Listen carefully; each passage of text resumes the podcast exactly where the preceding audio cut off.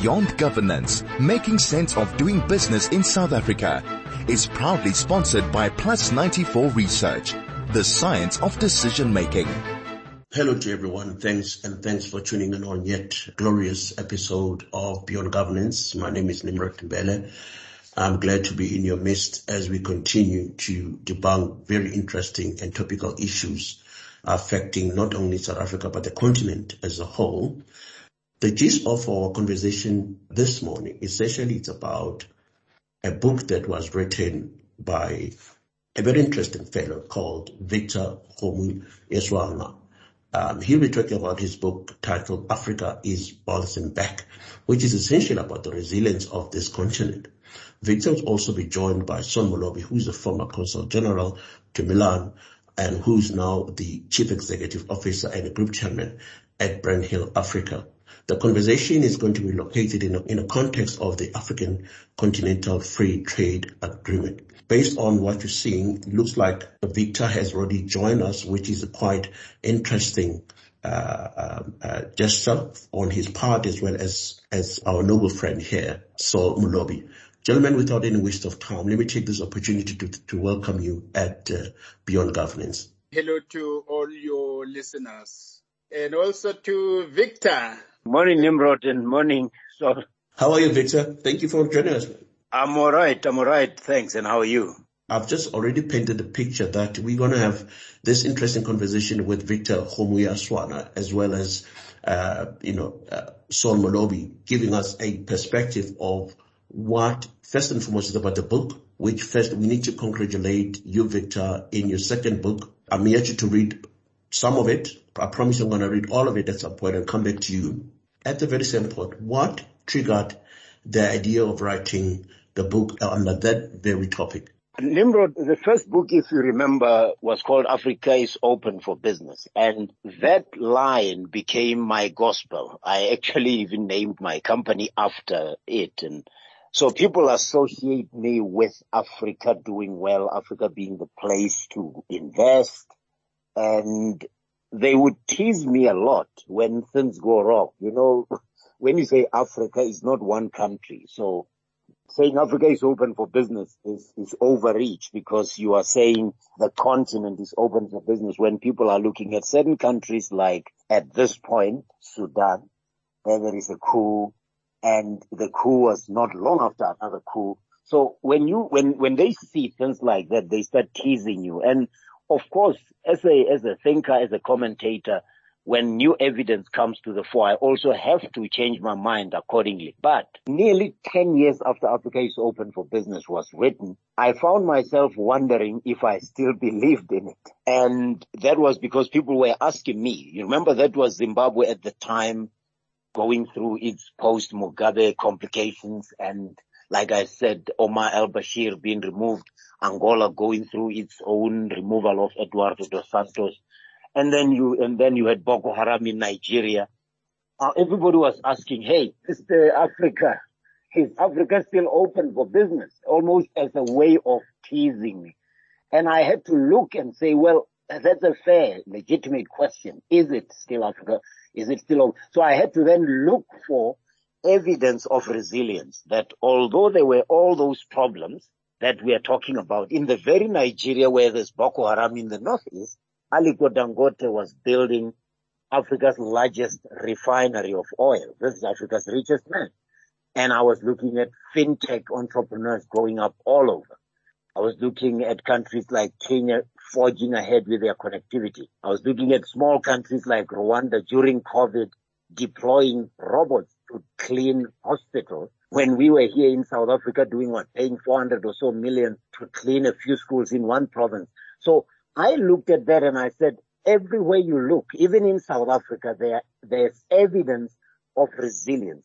And so I set about to look for that kind of evidence and present it in a book. So the title Africa Bounces Back simply says Africa always bounces back when put under whatever kind of pressure, whether it was colonial oppression, slave trade, civil war, disease, but it also represents the fact that there are these anecdotes that we must not overlook when we assess the negative that is taking place on the continent. This is Beyond Governance 101.9 Chai FM. My name is Nimrod Mbele. Beyond Governance, making sense of doing business in South Africa, is proudly sponsored by Plus 94 Research, the science of decision making. Welcome back. It's interesting conversation that we are having with Victor Kgomo uh, who's giving us perspective in terms of the book that he has written, which apparently is doing very well. And I'm definitely going to read it. Like I said I'm going to read it and come back to you at some point because you're making very interesting anecdotes. Uh, we're also joined by Saul Molobi, who is a former Consul General to Milan, who's now the Executive Officer and Group Chairman at Brandhill Africa. Thank you very much for giving us the perspective, uh, Victor, in terms of your book, the kind of rationale behind it, the fact that almost inspiring the reader to look for positive energy, positive thought processes, positive arena through which Africa has to be looked from that particular landscape. But how do you deal with the kind of pessimistic view that Africa has already been painted?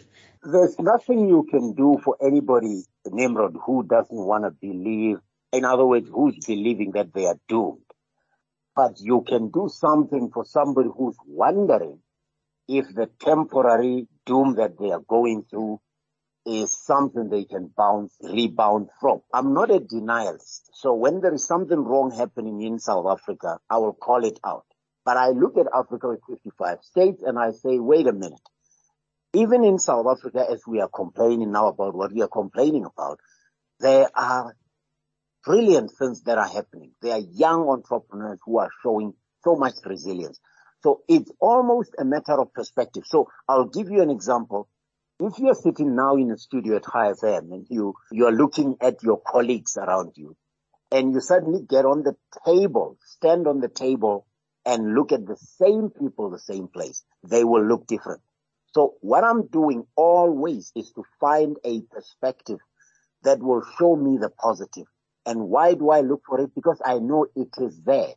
Often things change, not because they have changed, but because we have changed our perspective towards them. But also, you and I and Saul are Africans. We don't have anywhere to go.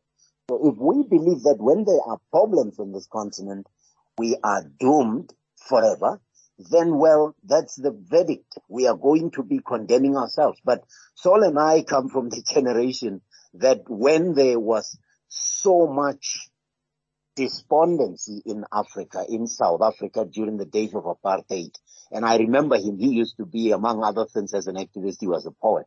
He would recite many poems that will inspire us, and we believed, we knew we could have been killed, and many of us were being killed.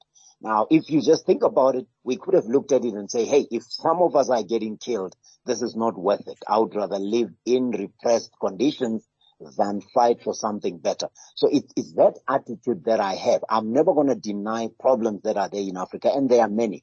But I can tell you for one problem that you have, there are millions of good things that are happening. And I see that not in politicians, but in ordinary people who are out there finding solutions to day-to-day problems. And they are using innovation. They are using technology.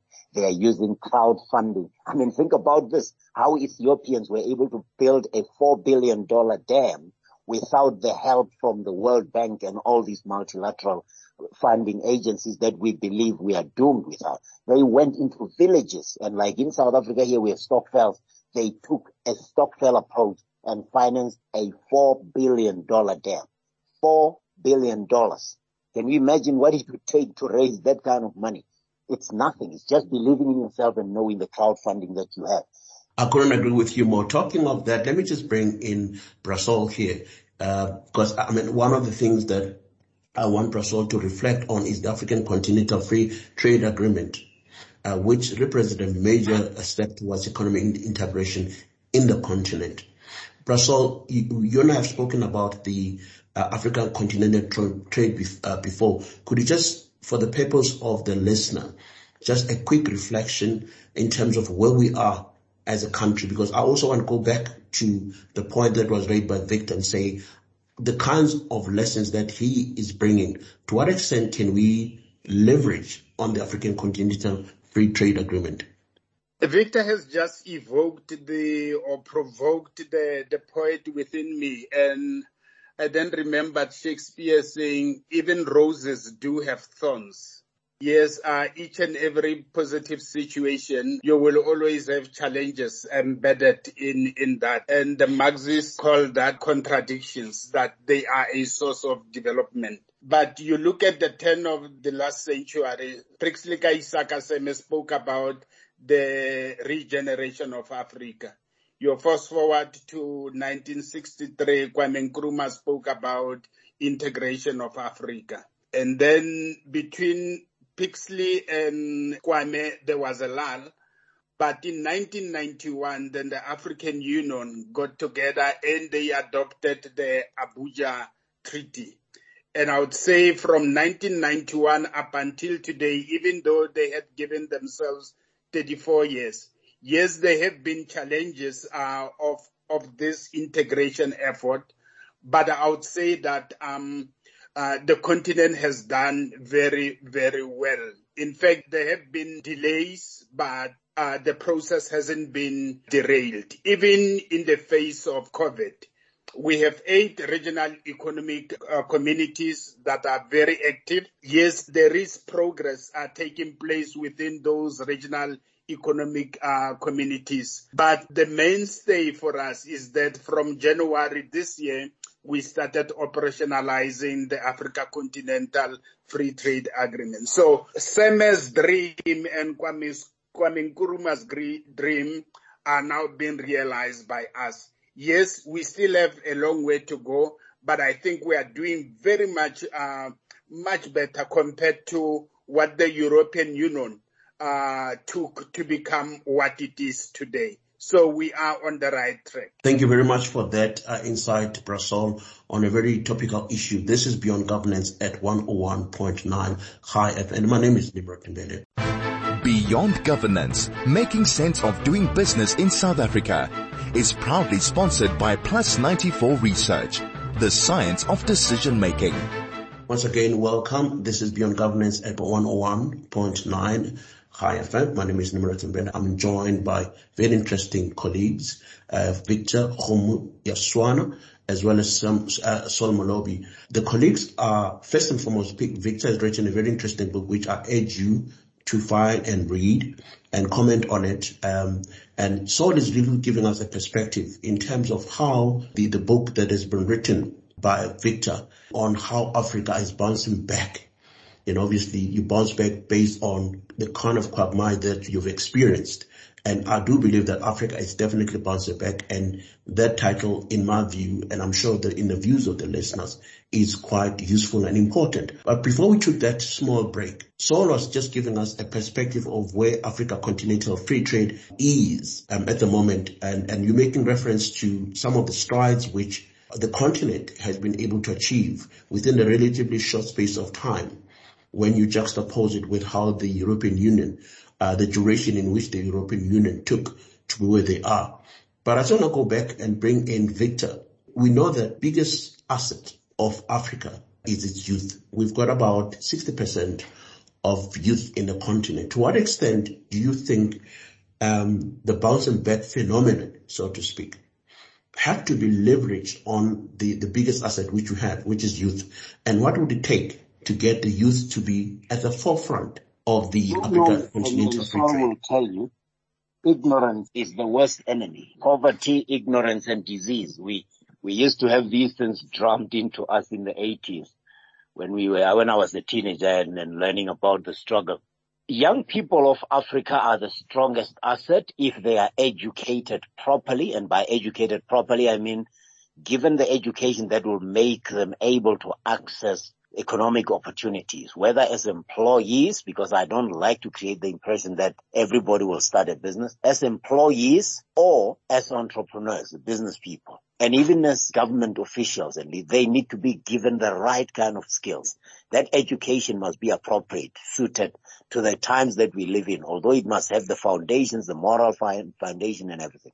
But they are a different animal if they are not given that opportunity because then they become a source of crime. They become susceptible to terror attacks. what you look at in Mozambique, in the north of Mozambique, you might think of it as Boko Haram, I mean Al-Shabaab or whatever terror attacks, but if you dig deeper, you will find that there was a discontent regarding economic opportunities that were not followed through in the petroleum, what is it, the natural LPG, whatever, natural gas business that was happening, some of the petroleum business that is taking place there, young people who have promised. Now, when you don't have an opportunity and there's so much activity happening around you, you become susceptible or vulnerable to recruitment advances from people who could range from crime to terror, terrorism or just despondency that makes you an abusive person and all that. So it is about making sure that we understand them, we give them the right education, and by education is education for relevance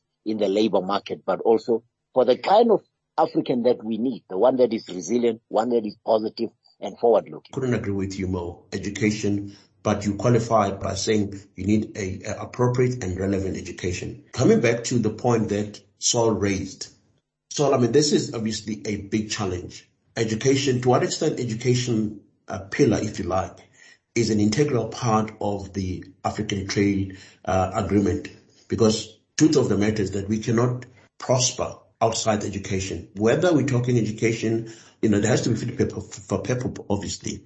Education for employees, as uh, Victor's correctly pointed out, or education to catapult individuals and entrepreneurs. Where does it feature in the African Intercontinental uh, Free Trade Agreement?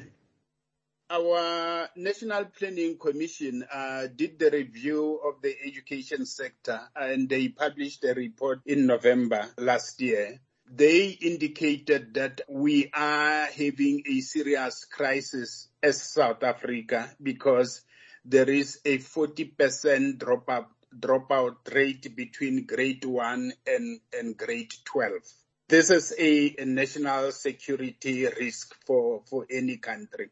But now at the same time, um, we need to develop appropriate skills that the economy require. And I, al- and I always say that, um, we need to embark on a mass education campaign to reposition your colleges. Because during my generation, uh, technical colleges were were even given a derogatory name called school. They were they were colleges for those who weren't intellectually gifted. And unfortunately, the universal norm is that for every university student, one university student, there has to be four at the technical college. And in South Africa is the other way around. We have four university students against one at the technical college. And that's why we have this crisis of many university graduates not being able to, to be absorbed by, by the, the labor market.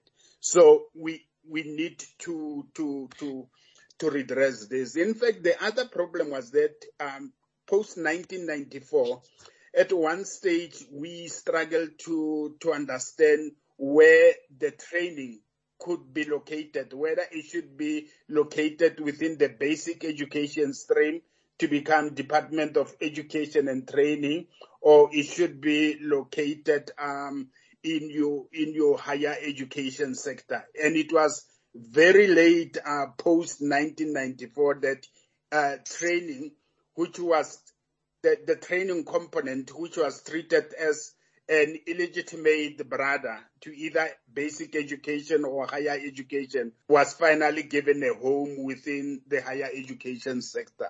So we need to do a lot. Maybe let me also go back to your to your opening uh, remarks where you spoke about the need for political alliances post these elections. And I'll take you back to uh, our traditional African idiom that says if you want to walk fast, walk alone. But if you want to walk far, walk with other people. For me, this also speaks to Africa's integration. All along, we were talking about South Africa and Nigeria as the biggest economies in Africa. But at the same time, if you look at our market size, uh, we can compete uh, effectively with with other nations because our our market is very small And that's why then Africa decided that they needed to integrate the continent into one common market of our of about 1.27 billion consumers. This will make it not only attractive to other continents, but also this will benefit intra-African trade because then we will be able to trade with each other as African countries. We will be able to access this huge market without necessarily looking to all the, the, the foreign markets that all along as South Africa and Nigeria we, we, we were targeting. So for me, this is very important because it takes us back to where we were supposed to have been all along. So education is is key. And some two weeks ago, I was saying to, to Victor that I'm extremely worried about South Africa vis-a-vis its role within the African continent. Then I was saying my guesstimate is that we are 30 to 40 years behind uh, other African countries. And the unfortunate thing, Victor also spoke about ignorance, is that as South Africans, we believe we are much more advanced than African, other African countries. And unfortunately, um, we are far behind. And Victor in response said, we need to encourage South Africans to travel into the continent so that they can realize that we need to work doubly harder to be at the level where African countries are right now. So education is key. We need to train our, our youth to develop them into the kind of uh, resource that the Africa's economy, not only South African economy, but continental economy will rely upon. Thank you for that, but you're making a very startling uh, observation, uh. I mean, you're saying South Africans are, we are 30 to 40 years behind the rest of the continent. I'm not sure if Victor shared the same sentiment. Can we hear from Victor? What's your sense on that particular startling observation from Saul? You remember there was something in 2015 that the International Telecommunications Union, an agency of the United Nations, had set for countries to migrate from analog broadcasting for television to digital. Mm-hmm. When did South Africa finally make that crossing? If at all. Exactly. Very, very recently. We were fighting over encrypted versus unencrypted desktop set, set-top boxes. Do you know which the first countries, the first three countries in our region to comply with that were? Tanzania, Rwanda, and Kenya. Those countries have no business moving ahead of South Africa on anything. I, and I, it's no disrespect to them, but I know the problems they were facing.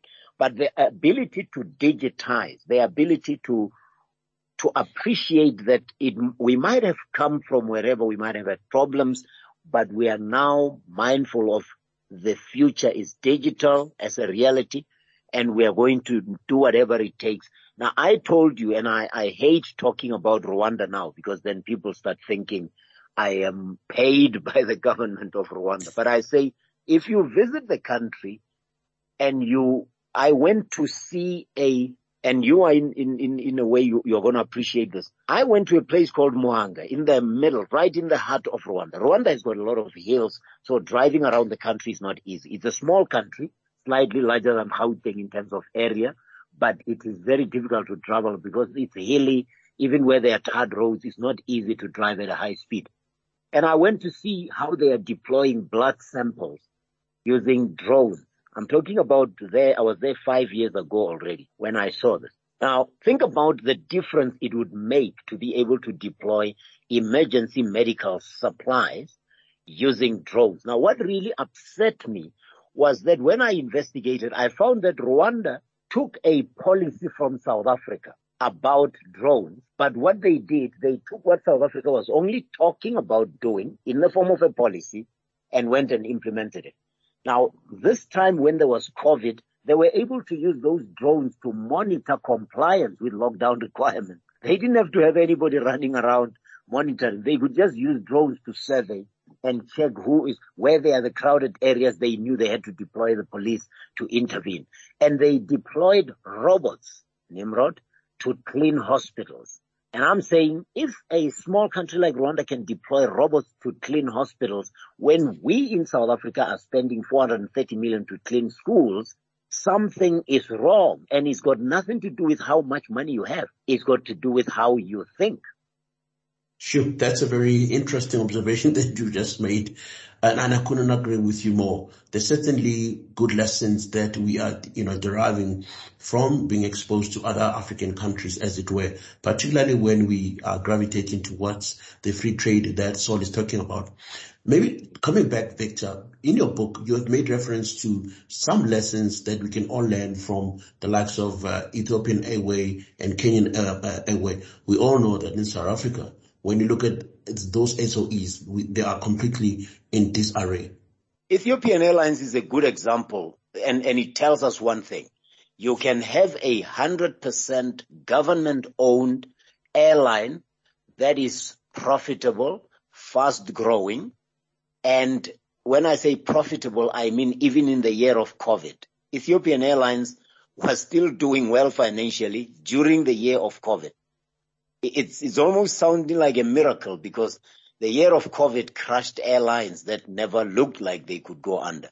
But Ethiopian Airlines was profitable because they were able to adapt and take advantage of the crisis that was COVID to keep their airline in the air. And what's interesting the most is, as I said, it's 100% owned by the government, but most of all, it is run by Ethiopians. And you just look at where they're flying you know that even two weeks ago, while we were wondering about what SAA could do, Ethiopian Airlines was clinching a deal with SA Airlink to connect certain South African destinations to the rest of the continent, which is what we have been preaching all along, that the real future is in Africa. Now, if you look at the numbers, the recovery numbers for tourism post-COVID, and Nimrod, you'll find that the, the stats, and I'm talking about things you can check with Stats SA, travel that only countries that saved travel for South Africa were the African countries, Zimbabwe, you know, countries that are in the sub-Saharan area, region of, of Africa.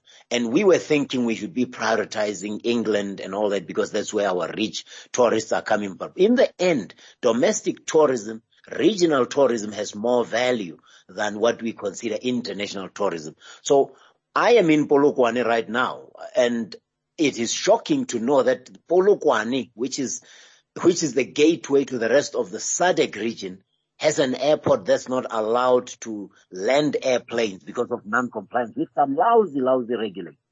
So I'm thinking, if we can be having an airline that's trying to recover, and yet we have destinations like Polokwane that could really be the source of that recovery, What's wrong with, I mean, do we not want to learn? Do we not care? Or do we not get it? Russell, I'm yeah. sure he's in a position to respond to that question.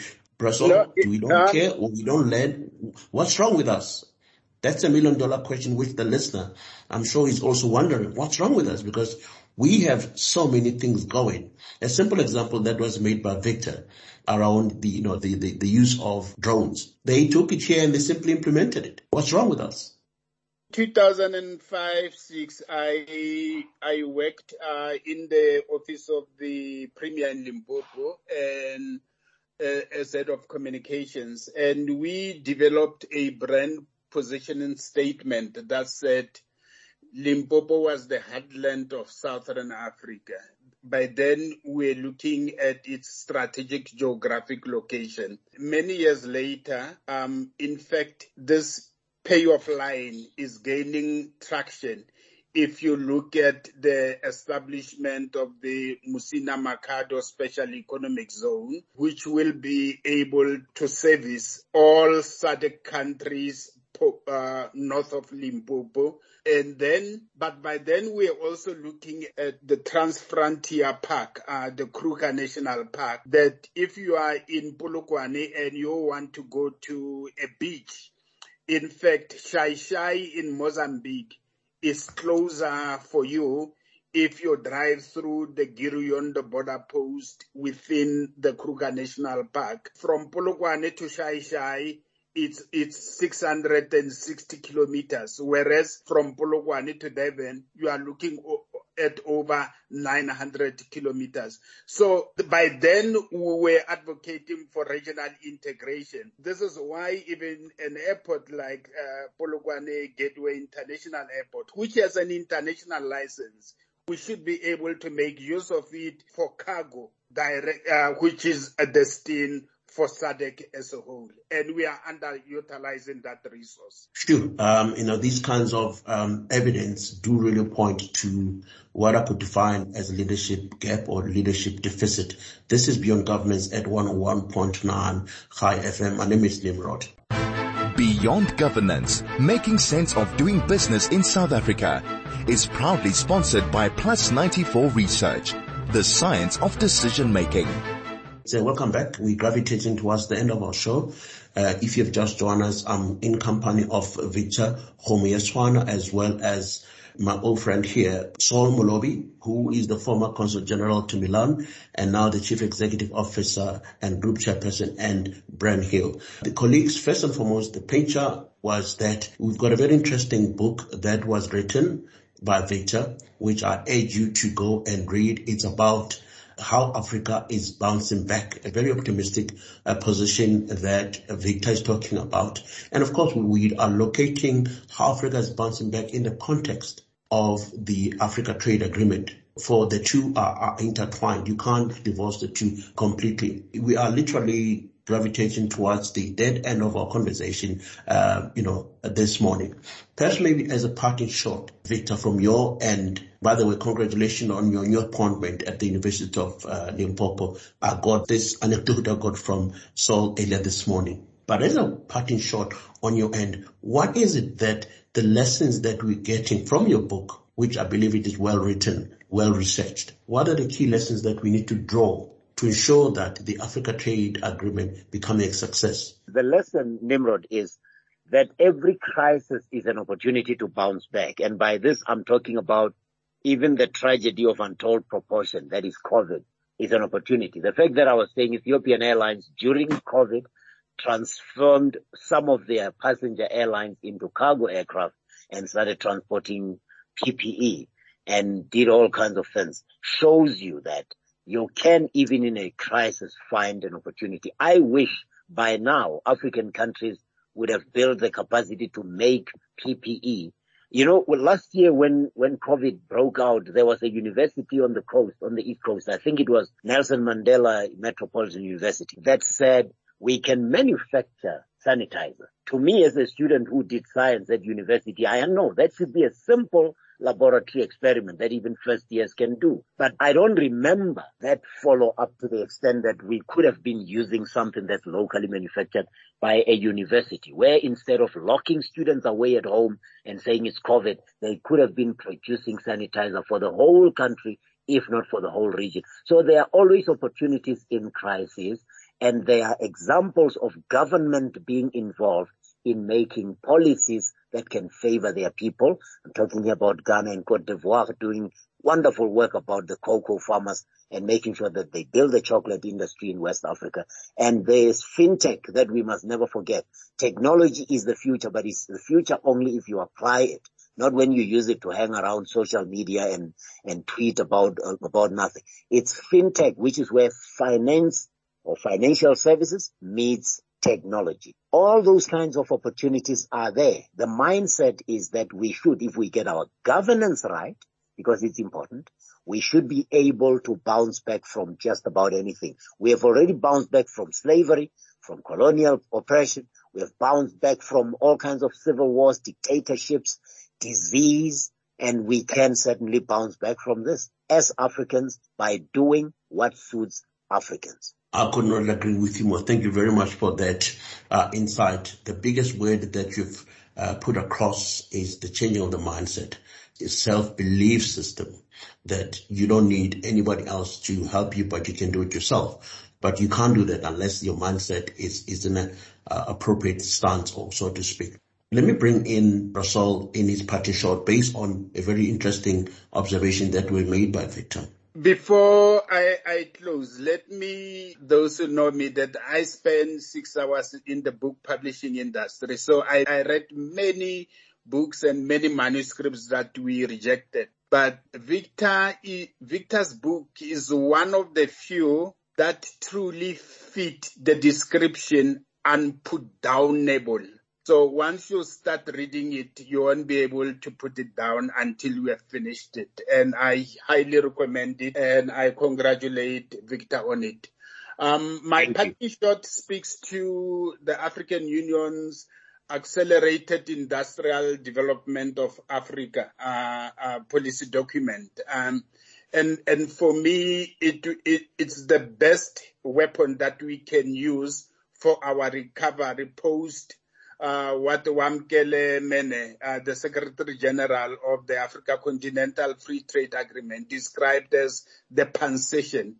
And, and the objectives uh, outlined say integrate in industrialization in national development policies, maximize the use of local productive capacities and inputs, add value to abundant natural resources, develop small scale and rural industries, take maximum advantage of Africa's partnerships to enable the transfer of technology, and finally, establish and strengthen financial and capital markets. This will ensure that we indeed um, achieve all the objectives outlined in the Africa Continental Free Trade Agreement's constitutive policies. Thank you so much for this invitation to this panel. Thank you, Bra Saul. Thank you very much uh, for both of your insights, commentary, and very uh, thought-provoking analysis. Um, literally, um, we are about to wrap up, as it were. But perhaps maybe as a parting shot on my side, I want to thank Victor uh, for the book, and I promise you I'm going to read the book, uh, which is entitled uh, Africa Bouncing Back. And the, the kind of metaphor that has been used, the analogy that has been used do really resonate with me and I'm sure it will resonate with a whole lot of other people for Africa bounce back from so many trials and tribulations. So it's something that we all look forward to do. I'll definitely go and read it so that I can invite Victor once again on some of the salient points that he has, that, that would have raised or that, that I would have observed or intrigued by. Also take this opportunity to thank Saul Molobi, who is the former Consul General to Milan, uh, and he's now the executive officer and group chairperson and Brandhill Africa for his insightful engagement on the African trade, free trade agreement where we are at now and the extent to which Africans need to move with speed to remedy all the social and economic ills that we're experiencing. Gentlemen, it is unfortunate we're going to have to leave it here. It has been absolute pleasure having you. Thank you very much. Thank you. Thank you, Nimrod, and it's good talking to you again, sir. Um, I think it was very uh, interesting and thought-provoking conversation that we've had with the two esteemed gentlemen, Victor Kgomoeswana, about his book entitled Bouncing Back, Africa's Bouncing Back. Indeed, Africa's Bouncing Back. Africa has no choice but to bounce back, for there's a lot of resilience in it. And thank you very much for Saul uh, for his inputs on the Africa Trade Continental Agreement uh, dispensation, which is promising to liberate economic condition in Africa as well. Let's do this again next week. It is an absolute pleasure. This is Nimrod Timbele signing off. Um, have a good one. Beyond Governance was brought to you by Plus 94 Research, the science of decision making.